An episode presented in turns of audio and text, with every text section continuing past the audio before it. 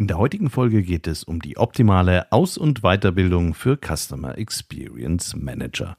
Ich spreche mit Annika Björk über Weiterbildungskonzepte, unverzichtbare Inhalte und warum CX Manager oft sehr viel individuellere Konzepte benötigen.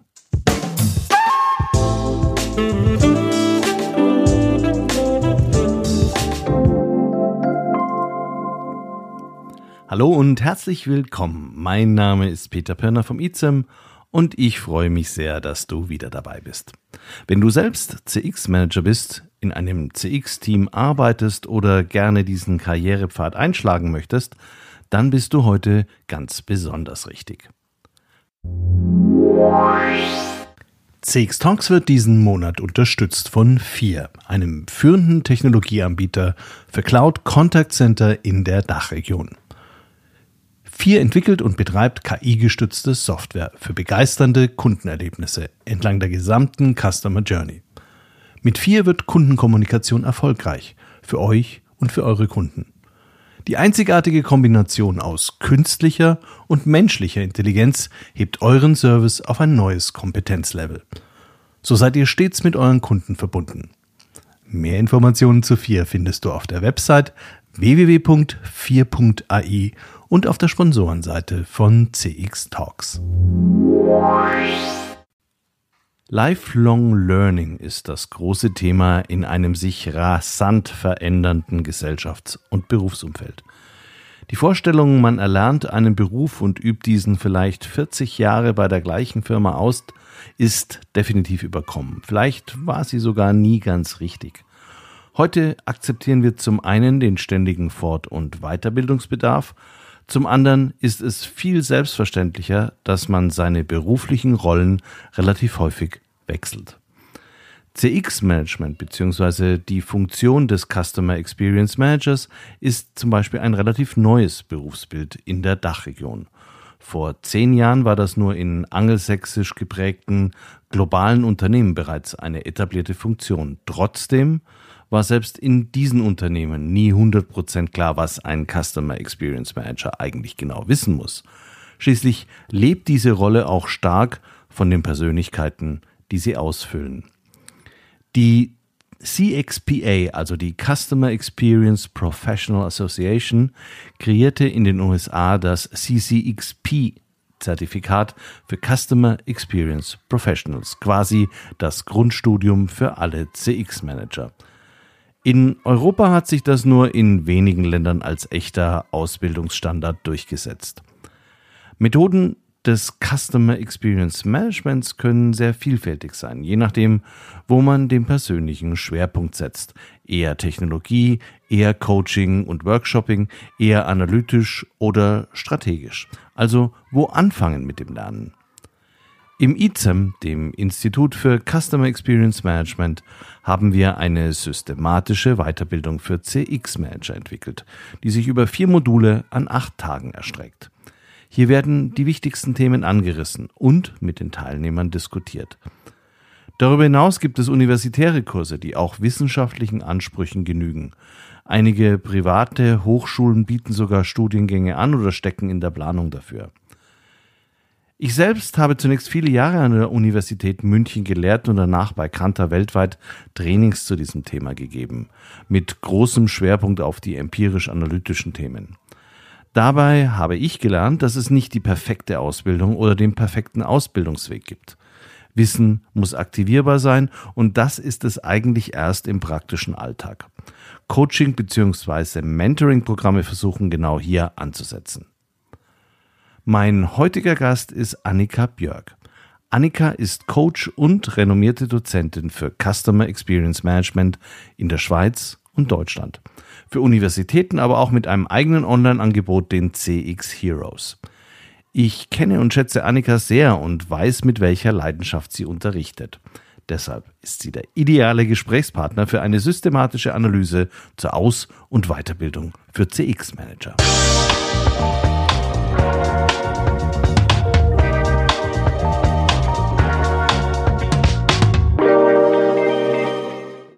Hallo Annika, herzlich willkommen bei CX Talks. Hallo Peter. Annika, wie bist du eigentlich persönlich zum Thema Customer Experience Management gekommen? Was ist denn so dein beruflicher Hintergrund? Angefangen hat es eigentlich 2007, wo mich die Geschäftsleitung damals bei der Basler gefragt hat, ob ich ähm, das Qualitätsmanagement aufbauen würde. Das war so der Startschuss. Und ähm, ich habe mir dann Total Quality Management, Servicequalität, diese ganze Frameworks angeschaut, die es im, im Umfeld gibt. Mir gingen die einfach nicht weit genug. Und ähm, einfach für das, was ich umsetzen wollte. Und besonders im, im Dienstleistungsbetrieb. Und ähm, wir haben damals schon ähm, die Kundenzufriedenheit gemessen, ähm, schon mit NPS damals und haben aber dann festgestellt, das ist quasi so ein bisschen das letzte Glied, was man halt nur misst. Ne? Also es ist quasi vom äh, Customer-Facing Teams hin zum Kunde. Aber was alles die Ursache dahinter ist, das, ähm, da haben wir einfach relativ schnell gemerkt, da fehlt uns eigentlich, fehlen uns die Insights. Und dann habe ich eine Befragung aufgebaut, ähm, wo wir angefangen haben zu messen, auch innerhalb der Firma, wie ist quasi die Servicequalität ähm, in den einzelnen Gliedern der Wertschöpfungskette bis dann zu diesen Customer-Facing Teams. Und wir waren dann relativ schnell in der Lage, den NPS vorherzusehen. Also ungefähr sechs Monate davor wussten wir eigentlich schon, wie der NPS ähm, aussehen wird. Und das war eigentlich der Durchbruch, denn die, die Teams waren extrem motiviert, äh, selber was zu tun, weil sie hatten es ja selber im Griff. Also sie konnten ja mit den, mit den Informationen was anfangen. Und das hat eine unglaubliche Dynamik entwickelt und hat dann eben dazu geführt, dass es eine relativ hohe Aufmerksamkeit bekommen hat. Und ähm, ja, ich dann ähm, mit einem großen CX-Programm starten konnte mit einem siebenstelligen ähm, Budget. Das war richtig cool. Und wie hat sich dann deine Leidenschaft für Lehre und Weiterbildung entwickelt? Ich glaube, die war bei mir schon immer da. Also ich habe als Kind schon mein, äh, ich bin in die Schule gegangen, mein Bruder war zu Hause, da habe ich ihn schon unterrichtet. Ähm, der konnte schon lesen und schreiben, bevor er in die Schule kam. Ähm, dann war ich danach Basketballcoach. Ähm, das ist irgendwie tief in mir verwurzelt. Und ich finde einfach nichts Schöneres, wie Menschen zu sehen, die quasi die Flügel ausbreiten und ähm, abheben. Das ähm, kann im Klassenzimmer passieren, das kann eben im, in einem Team passieren. Ähm, diese Aha-Momente, aber natürlich auch sehr stark in One-on-One-Coachings. Das ist das, was ich ähm, bevorzuge, wenn man sieht, wo steht die Person, was sind die Stärken, darauf aufbauen, äh, sie dahin bringen, dass sie es selber machen ähm, ich habe meine Rolle als Projektleiterin von Großprojekten des, deshalb absolut geliebt, weil ich viel Zeit im Coaching investiert habe, die Leute zu befähigen, ähm, ihnen die Sicherheit zu geben, selber Teilprojekte umzusetzen. Und wenn was schief geht, bin ich da. Aber sonst haben sie es einfach selber gemacht. Wir hatten ja vereinbart, dass wir mal eine komplette Sendung, weil ich habe ja auch im Prinzip so einen Lehrhintergrund und äh, habe das eigentlich auch mein ganzes Berufsleben über immer gemacht, dass wir mal eine komplette Sendung machen, weil uns das beiden so wichtig ist zum Thema Aus- und Weiterbildung. Steigen wir doch gleich mal ganz grundsätzlich ein mit dieser Unterscheidung Aus- und Weiterbildung. Wie wichtig ist denn aus deiner Sicht in den letzten Jahren das Thema Customer Experience Management geworden in der beruflichen Ausbildung beziehungsweise in der Erstausbildung von Studenten, also an Universitäten? Du bist da ja auch aktiv. Also es wird immer, immer wichtiger. Ähm, in guten Lehrgängen ist das auch schon lange integriert. Ähm, jetzt nicht spezifische CAS oder MBAs oder so, sondern in den ganz normalen Management-Ausbildungen und BWL-Ausbildungen. Ähm, ich doziere das schon seit 2011 auf Ebene Bachelor- und MBA-Stufe. Das sind elf Jahren. Also die Fachhochschule Nordwestschweiz, ähm, wo ich doziere, hat das sehr, sehr früh erkannt, die Wichtigkeit davon und das integriert in den äh, BWL und MBA-Lehrgängen. Ich meine, 2011 haben die meisten Firmen über CX noch gar nicht geredet. Ne? Das ist so das in der Dachregion. In der Dachregion, ja, genau. Im Angelsächsischen ähm, war es schon weiter, aber natürlich auch noch nicht auf der Stufe, wie es jetzt ist. Also wo ich mein ähm, mein großes Programm gestartet habe 2009, ähm, da waren Berater in diesem Bereich auch sehr dünn gesät, also Dachraum sowieso nichts. Und ich habe mir dann auch äh, Hilfe geholt aus dem angelsächsischen äh, Raum damals.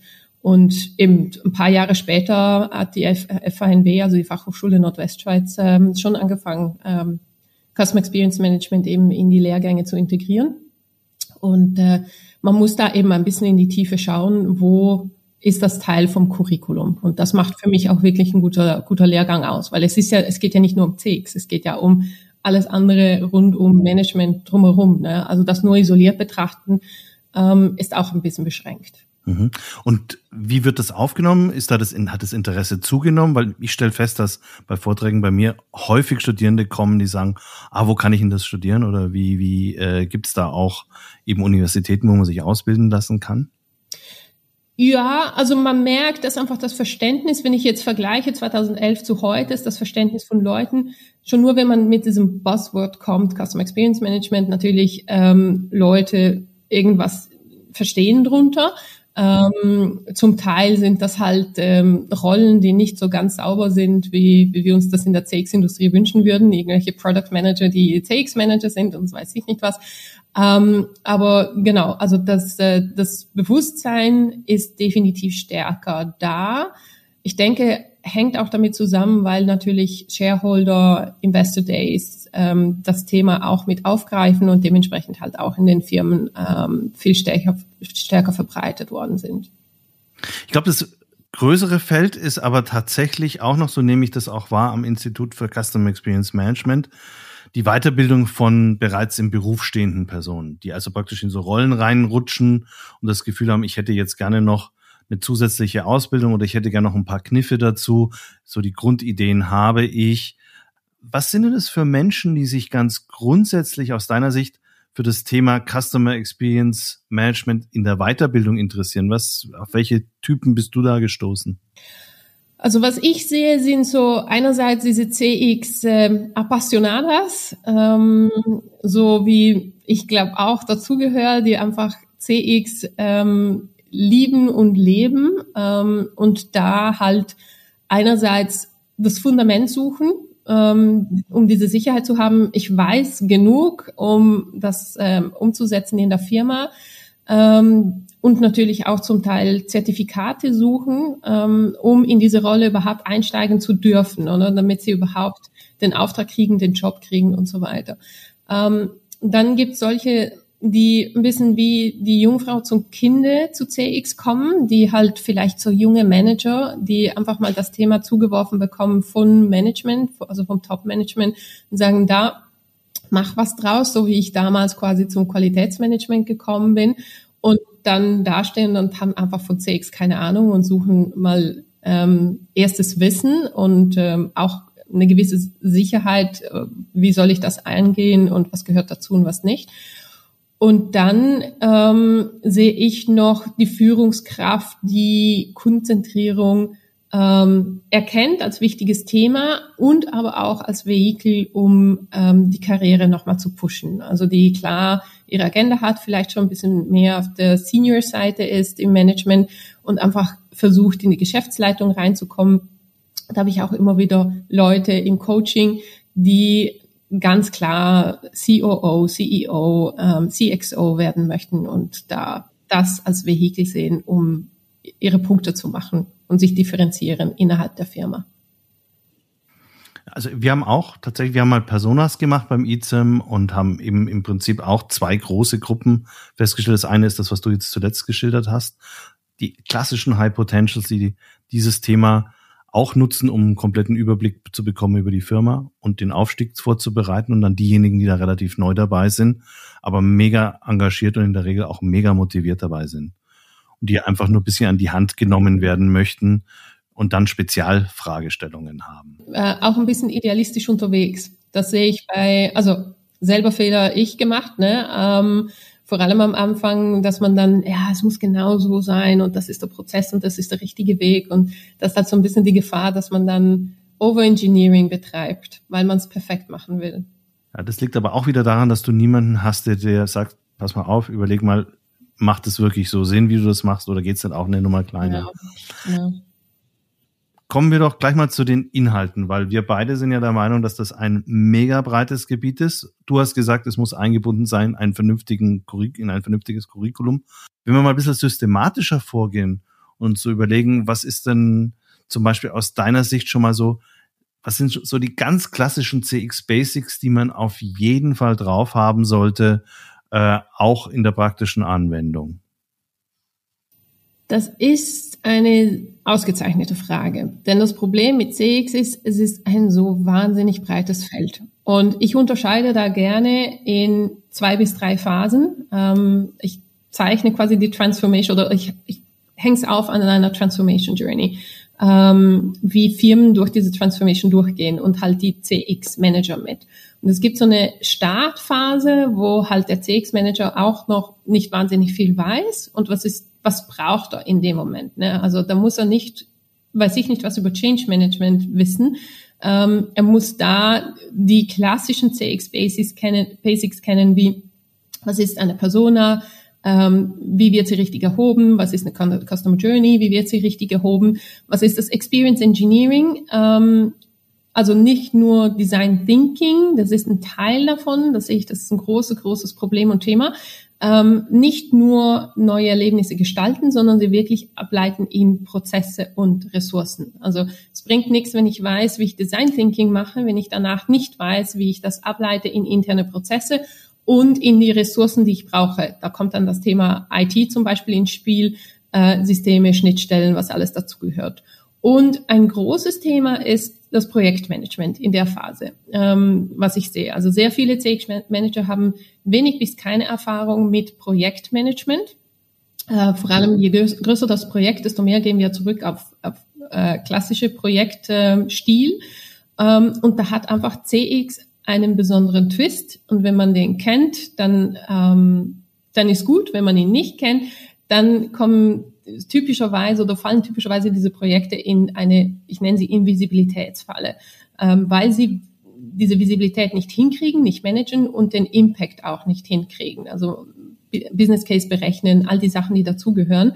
Ähm, Stakeholder Management, das sind alles so Twists, die einfach gerade in CX-Projekte sehr wichtig sind, dass man die gut im Griff hat. Und das ist am Anfang noch viel wichtiger als später, wenn man dann weiter ist in dieser Maturität, da geht es dann wirklich mehr um Programmmanagement, also CX-Programme zu managen. Und da kommen halt andere Themen aufs Tapet, wie zum Beispiel CX-Strategie, eine CX-Vision, ähm, Measurements, viel, viel stärker. Das ist etwas, was man heute gerne, meiner Meinung nach, aber persönlich Meinung falsch macht, dass man am Anfang Overengineering im Measurement macht und damit aber noch keinen Impact produziert. Ne?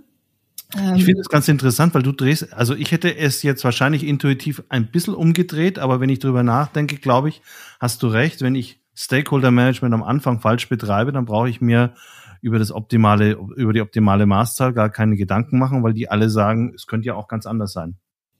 Ja, und vor allem das Problem ist, alles, was Measurements sind in CX, kann man wunderbar auseinanderreißen und zerschießen, wenn man will. Ne? Also das lässt sich verargumentieren bis, bis noch und nöcher. Ne? Und das, das Thema am Anfang ist Impact erzielen. Schnell, nachweislich, Impact, Impact, Impact, ein Projekt nach dem anderen. Das ist das, was zum Erfolg führt. Wenn man da die Ressourcen hat, über Change Management nachzudenken und das mit einzubeziehen, super. Das sind die Teams, die schneller vorankommen. Aber Fokus am Anfang ist definitiv Impact. Danach bekommt man Ressourcen, bekommt man Kredibilität, bekommt man Budget. Dann kann man in diese mh, hm, mehr fundamentale Sachen reingehen, wie eben, habe ich eine CX-Vision, habe ich eine CX-Strategie, habe ich eine CX-Team-Strategie, kommt dann auch noch dazu, und genau ausbauen mit, de, mit den Measurements. Also man kann natürlich am Anfang messen, aber idealerweise in den Projekten selber da Erfahrungen sammeln, weil ähm, jede Firma ähm, hat da einfach nochmal andere äh, Dimensionen, die, die gemessen werden wollen. Und das muss man halt alles auf dem, auf dem Radar haben. Und es kann natürlich auch sein, dass praktisch meine, meine Heritage-Abteilung vielleicht eine sehr digitale ist, dann sind meine ersten Projekte digitale. Wenn meine Heritage-Abteilung der Customer Service ist, dann mache ich halt meine ersten Projekte im Customer Service, um gleich den Impact ja. zu haben. Also genau. es ist dann auch sehr individuell. Ja, und das sind halt auch dann die Abteilungen, wo das Potenzial besteht, um wirklich Impact zu erzielen, weil das sind oft die Kostentreiber. Und darüber Impact erzielen ist immer ähm, gut, wenn man das auf der Agenda hat. Ich bin jetzt ja ein begeisterter Technologieanwender und ich weiß, dass du auch absolut keine Berührungsängste mit Technologie hast. Technologie ist bei CX auch ein schier unbegrenztes Feld. Also allein sich zu merken, wer eigentlich was alles anbietet, ist fast unmöglich. Ist Technologie grundsätzlich erst einmal nur was für ITler oder muss auch ein C wie viel IT oder Technologie muss ein CX-Manager heute eigentlich verstehen? Ich glaube, ich glaube, der Satz, der mir am meisten geholfen hat im Ganzen, ist ein Satz, den mein Vater mir mitgegeben hat. Er war Elektroingenieur und wirklich von der Startphase vom Computer mit dabei. Und er hat immer gesagt, Geld und Zeit kann alles lösen in der IT.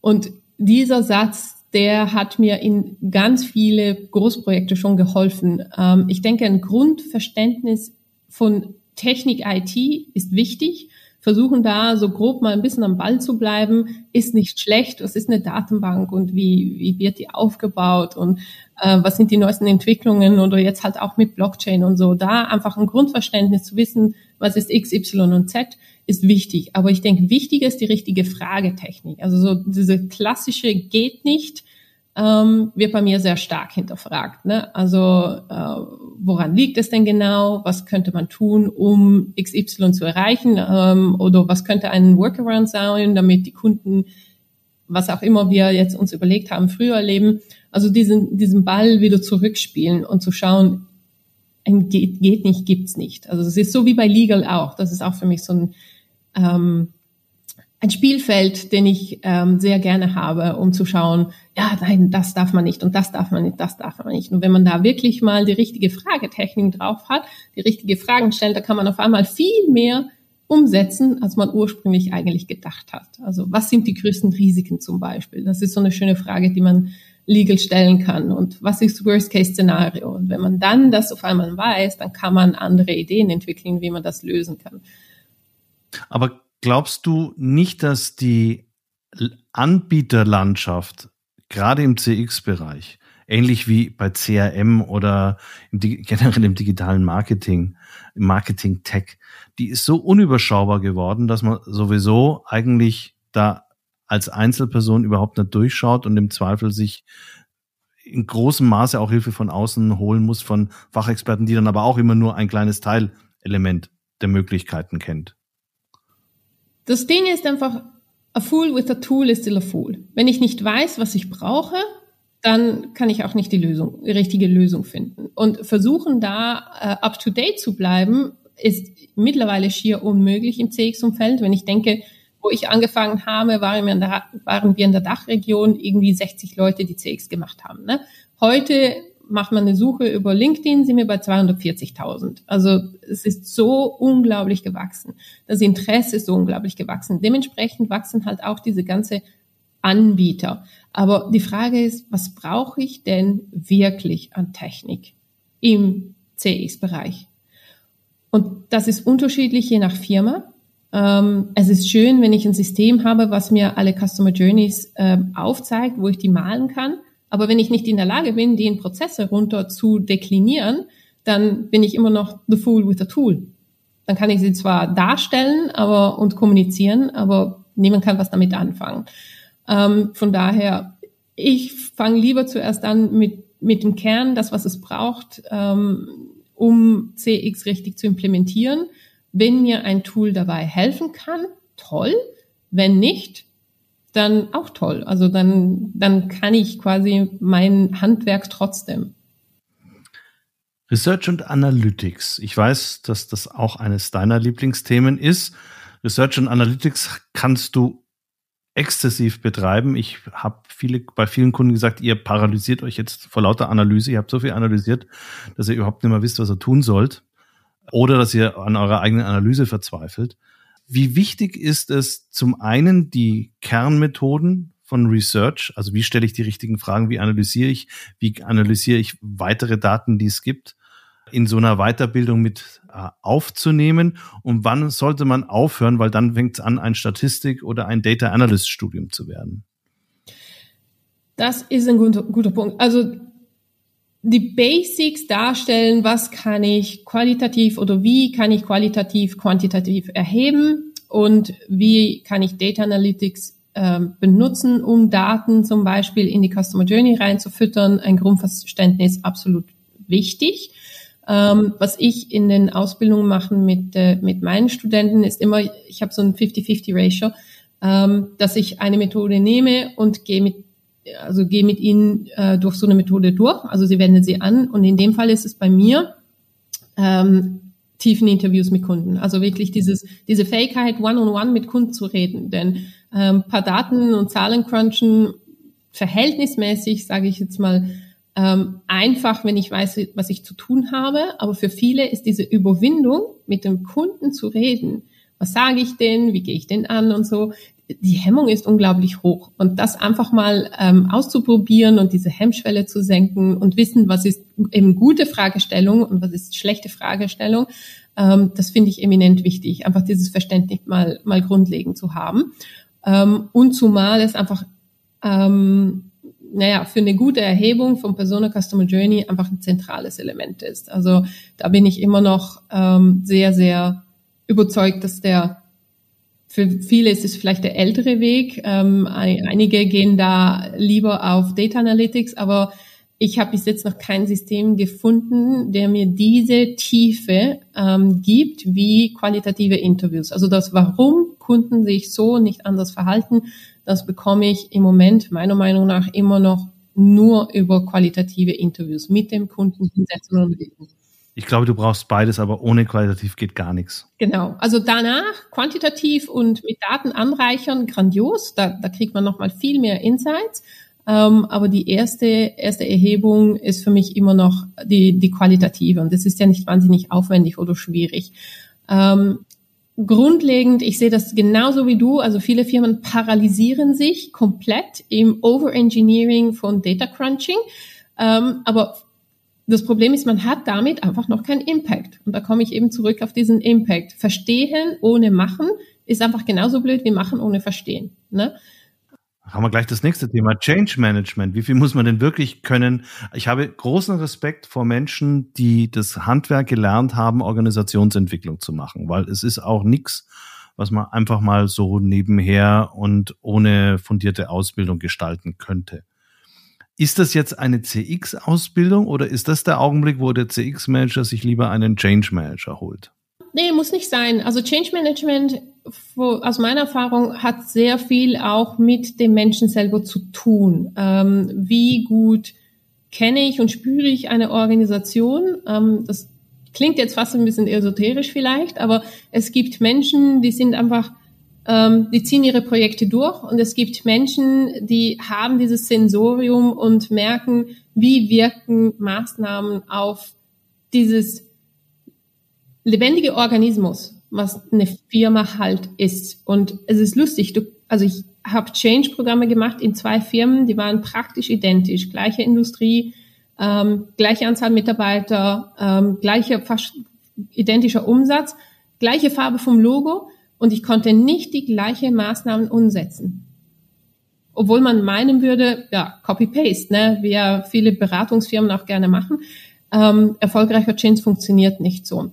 Und um deine Frage zu beantworten, ja, mache ich das als CXler oder hole ich mir einen Profi? Idealerweise habe ich jemand, der in der Lage ist, Change Management mit dem praktischen Verständnis im CX anzuwenden. Also wenn jemand die zwei Sachen kombinieren kann, weil Change Management per se sind ja nur ein paar, ist ein bisschen Verständnis, ein paar Frameworks und solche Sachen. Ähm, das ist eine Hilfestellung. Das ist so wie ähm, Rezeptbuch. Aber was mache ich jetzt genau? Ich mache vegane Rezepte. Ähm, das ist dann eben angewendet in, in CX-Umfeld. Äh, also ja, da, das ist nicht schwierig, äh, das ist nicht einfach, ähm, die, die richtigen Personen zu finden. Oder man lässt sich selber halt coachen dazu, ähm, dass man weiß, äh, was man da zu tun hat. Idealerweise, weil die Organisation, die kennt man immer noch selber am besten. Jetzt haben wir geredet über die Inhalte. Jetzt würde ich gerne noch kurz darüber reden, wie man CX-Wissen denn am besten vermittelt. Und zum Beispiel so ein Podcast wie CX Talks oder dein Podcast, die CX Heroes, sind ja eine Möglichkeit, um sich Wissen anzueignen. In dem Fall entscheidet der Host, du oder ich, was als Thema auf äh, angezeigt wird. Und äh, als Hörer hast du dann eben die Chance, sich dich vielleicht auch mal mit was zu beschäftigen, wo du selber gar nicht drauf gekommen wärst. Also ich finde ja, dass Podcasts vor allem inspirieren sollten. Es gibt aber auch diese eher systematische Wissensvermittlung und da gibt es unterschiedliche Formen. Vor allem Online-Kurse sind jetzt ja mehr und mehr in Mode äh, gekommen, gerade auch durch die Corona-Zeit. Du selbst bietest auch bereits die ersten Online-Kurse an. Für wen ist das dann aus deiner Erfahrung heraus geeignet und wo sind da die Grenzen von einem vorproduzierten Online-Videokurs? Videos sind dann ideal oder diese Online-Kurse allgemein, wenn ich mir ganz spezifisches Wissen aneignen möchte. Ähm, eigentlich so ähnlich wie, wo wir an der Uni waren, ähm, die Sachen, die ich mir zusammen äh, zu Hause angeeignet habe, nachgelesen habe, weil der Professor eine Schnachnase war. Ähm, das sind die Sachen, die, also wo ich sehr fokussiert mir was aneignen kann. Ähm, also vielleicht hilft es auch vom Verständnis. Bei mir hat sich das jetzt so ergeben, aus den Coachings heraus habe ich gemerkt, es gibt Themen, die immer wieder kommen, die wiederholen sind in der Wissensvermittlung, ähm, für die ich eigentlich nicht vor Ort gehen muss und ein Training vom Team machen muss, sondern eigentlich ideal aufnehmen und über Video und mit den entsprechend richtigen ähm, PowerPoints, Vorlagen, Dokumentation, die es braucht, halt einfach zur Verfügung stellen kann. Und egal, ob jemand im Coaching ist oder nicht, ähm, kann er sich das eigentlich ähm, da holen. Und ähm, ich sehe einfach, wir philosophieren sehr stark in der CX-Industrie. Ne? Wir reden sehr stark auf diese idealistische Ebene, aber es fehlt an diesen, wie mache ich es denn in der Praxis? Und ähm, weil mich das damals schon genervt hat und heute auch, ähm, habe ich gedacht, oder war die Idee, ich äh, stelle die Sachen, die ich eigentlich meinen Coaches zur Verfügung stelle, einfach mal in die breite Masse raus. Also das heißt wirklich sehr spezifische Snippets von Wissen, die man dann idealerweise möglichst schnell in der Praxis umsetzen kann. Wenn wir jetzt über komplette Kurse reden, also jetzt nicht nur so ein Halbstunden-Snippet was total sinnvoll ist, weil ich finde, du kannst ja im Prinzip eben auch genau zu dem Zeitpunkt, wo es für dich gerade relevant ist, rufst du es ab. Und es kann sein, dass du zwei Wochen später ein ganz anderes Problem hast und dann würdest du es sehen und es, es kann überhaupt nicht bei dir irgendwas auslösen. Kurse sind da ja ein bisschen anders geschnitzt, weil du ein komplettes Konzept hast. Äh, in der Regel sind Kurse dann auch für mehrere Teilnehmer, klassisch in einem Schulungszentrum oder in einem Tagungshotel. Äh, auch die zum Teil jetzt seit Corona äh, äh, online. Welche Form ist denn aus deiner Sicht für wen am besten geeignet? Physisch, online, in Teams? Also grundsätzlich vielleicht noch Kurse sind für mich ideal, wenn man was lernen will, was man in der Praxis umsetzen will und gleichzeitig auch in eine Art Reflexion reingehen möchte. Also wo stehe ich oder wo steht meine Firma? Und ich lerne was, wir schauen uns das an, ähm, im Klassenzimmer mit dem Dozent zusammen und ich gehe raus und ich kann effektiv was umsetzen. Ich bin einen Schritt weiter. Also das heißt nicht nur das Wissen aneignen, sondern irgendwo in der Reflexion und in der praktischen Anwendung den Schritt effektiv schon weiterkommen. Das muss für mich ein Ziel sein vom Kurs. Darum sind zum Beispiel bei mir eben die Kurse auch an der Uni immer 50-50 aufgeteilt. Also ich doziere nur 50 Prozent der Zeit ist immer mein Syllabus für den Tag und 50 Prozent ist immer praktische Umsetzung. Ähm, so, dass sie rausgehen und das Gefühl haben, ich kann es, ich kann was. Ähm, ob online oder, oder physisch, finde ich jetzt persönlich zweitrangig. Als Teilnehmer, ich glaube, das ist persönliche Präferenz. Ähm, es hat eher einen Impact auf den Dozenten. Also man muss sich sehr bewusst sein, dass die Dynamik vom Tag ein ganz anderer ist das heißt, der ganze Syllabus muss komplett neu aufgestellt werden. Also wo, wo Corona kam, ähm, im März hatte ich im April eben direkt die, den ersten Kurs ähm, dann komplett online und ich musste den ganzen Syllabus auf den Kopf stellen. Was eine riesen Challenge ist, ist Hybrid. Ähm, also wenn man wirklich einen guten Kurs macht, machen möchte mit diesem Anspruch 50-50 ähm, und dann diese zwei Dynamiken zusammenbringen mit Hybrid und äh, mit physisch und digital, das ist als Dozent echt eine Hausnummer, um, um das zu managen während dem Tag. Also das ist echt eine Herausforderung. Wenn man jetzt sagt, eine, eine ganze Gruppe, damit kann ich relativ viele Menschen mit relativ wenig Aufwand in einer relativ kurzen Zeit aufschlauen. Äh, es gibt aber darüber hinaus auch noch was, was, wovon wir beide auch sehr überzeugt sind, nämlich so die individuellste Stufe der Weiterbildung, das Mentoring. Vielleicht für Menschen, die gar nicht so genau wissen, was ist eigentlich Mentoring und was der Unterschied zum Coaching. Kannst du es vielleicht mal kurz erklären? Ja, ähm, also ein Mentor ist eine Person, die durch den Prozess schon durchgegangen ist, den du gehen willst. Ähm, also ein CX-Experte zum Beispiel, der schon, ähm, wie du und dich, schon viele, viele Jahre in dem Thema unterwegs ist.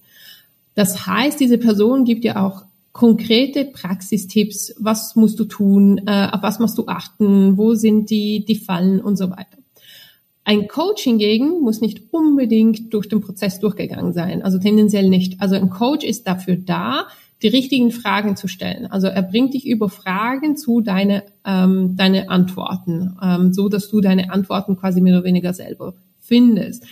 Ähm, das Problem ist, ein Coach wird dir tendenziell nicht sagen können, Achtung, da ist ähm, das Problem oder das führt zu XY, sondern ähm, ja, ist einfach ein bisschen anderer Ansatz. Das Problem ist halt, die zwei Wörter werden sehr stark synonym verwendet. Also obwohl ich Mentoring mache, ähm, nenne ich mich auch mittlerweile wieder CX-Coach, denn ähm, auch das Wort, ich mentore jemanden, das ist irgendwie holprig. Also eigentlich sagt man, ich coache jemandem. Ähm, die Frage ist halt vom methodischen her, wie, wie geht man das an? Und ähm, eben, was ich mache, ist ganz klar eigentlich Mentoring, ähm, aber bin eigentlich als Coach unterwegs. Und viele haben das Gefühl, Mentor ist for free. Ne? Also weil diese Mentoring-Programme da sind mit zum Teil Top-Manager und so, die sind ja alle kostenlos und irgendwie ähm, hängt diese Vorstellung auch noch ja, ja, ich habe es im eigenen Unternehmen habe ich das kostenlos angeboten für High Potentials. Du hast dir halt Menschen genommen und hast die begleitet genau. eine Zeit lang in, auf ihrem Karriereweg. Aber genau. das ist genau. natürlich äh, ein anderes Angebot als ein, ein externes von außen, klar. Ein professionellen, ja, mhm. genau, genau. Und wenn jetzt jemand zu dir kommt und sagt, ich bin mir nicht sicher, soll ich lieber einen Gruppenkurs machen oder soll ich Mentoring machen? Wie gibst du ihm Entscheidungskriterien, dass er da für sich eine gute Entscheidung treffen kann? Kommt drauf an, wie weit er kommen will. Also eins ist sicher die Budgetfrage. Ähm, Gruppenkurs ist grundsätzlich günstiger. Ähm, das heißt, ich lerne etwas, ich habe da einen besonderen Fokus, ich weiß, was ich will und ich kann es danach idealerweise umsetzen. Ähm, und Mentoring ist halt, ich will den Berg, äh, Berg steigen, ich will zum Gipfel, äh, bring mir Tools und äh, Wissen und schau auf meine Fitness, also bring mich von der Fitness her dahin und komm mit mir hoch und hilf mir diesen ähm, Matterhorn zu besteigen zum Beispiel. Ne? Also sehr oft auch eventuell ein Karriereziel oder ähm, die Maturität der Firma vorantreiben wollen, hängt ja meistens miteinander zusammen, ne? dass äh, wenn ich die Maturität weiterbringe, dass auch die Karriere dann entsprechend sich entwickelt. Ähm, wenn man da eben eine gewisse Ambition hat, dann ist Mentoring super. Wenn man ganz spezifisch was lernen will, dann reicht völlig auch eben irgend so ein Gruppenkurs aus. Ja. Abschließend noch eine Frage. Welche Art, welche Trainings- oder Weiterbildungsformen werden sich denn in Zukunft für das CX-Management noch stärker herausarbeiten werden, noch stärker genutzt werden? Was glaubst du, wo geht die Reise hin in der Weiterbildung in CX?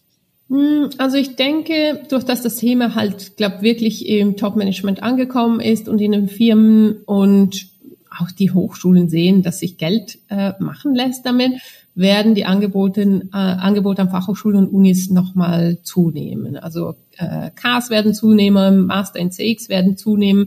Ähm, da einfach gut schauen, was der Inhalt ist und auf die Qualität. Ähm, aber ja, das Thema ist erkannt, das Thema ist angekommen und it's here to stay. Ne? Ähm, ich denke, was sicher zunehmen wird, ist einfach auch dieses individuelle Lernen, wie in so vielen anderen Bereichen auch, ob jetzt im privaten oder im geschäftlichen Umfeld, wird eben dieser Coaching-Mentoring-Ansatz wird, äh, wird sicher ähm, sich weiter ausbreiten ähm, und nochmal an, an Fahrt aufnehmen. Also es wird irgendwo so ein Mix geben. Äh, Mix geben. Ich hole mir da Wissen, wo es guten Content gibt und ich hole mir die Hilfe von Experten, die gut auf ihrem Gebiet sind. Und was ich einfach sehe, ist, das Thema Zertifikate rückt immer mh, mm, mehr in den Hintergrund. Also wenn ich jetzt so vergleiche, wo, wo wir studiert haben, da war ja der Abschluss, das Zertifikat oder wenn ich jetzt meine Eltern schaue, was nochmal wichtiger. Und heutzutage kann das gern eben auch ein Zertifikat sein von ähm, private Academy oder so, die nachweislich gute Arbeit macht. Es muss nicht unbedingt von der Uni sein und einfach wer Impact macht äh, oder erbringt und wer nachweislich Erfolg bringt, ob der jetzt ein Zertifikat hat oder nicht, ist zweitrangig. Ähm, und ob er Doktor ist oder nicht, auch zweitrangig. Und ähm, ich glaube, das wird nochmal ähm, ja, sich weiter so entwickeln. Ganz herzlichen Dank, liebe Annika. Ich glaube, man hat einen wunderbaren Rundumschlag bekommen über die Möglichkeiten für Aus- und Weiterbildung in Customer Experience Management. Ganz herzlichen Dank für deine Zeit. Danke.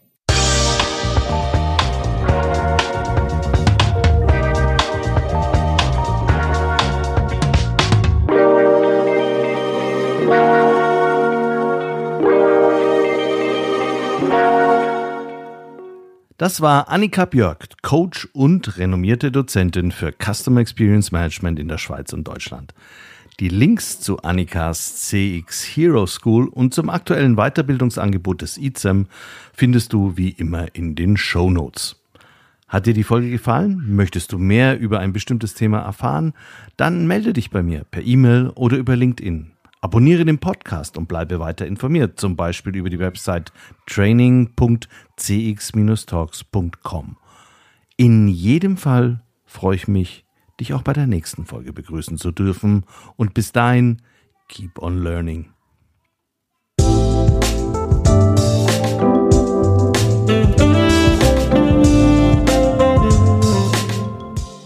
Das war CX Talks, der erfolgreichste deutschsprachige Podcast für Customer Experience Management. Mehr Informationen zu CX Talks findest du im Newsletter des ICEM, auf LinkedIn und unter www.cx-talks.com.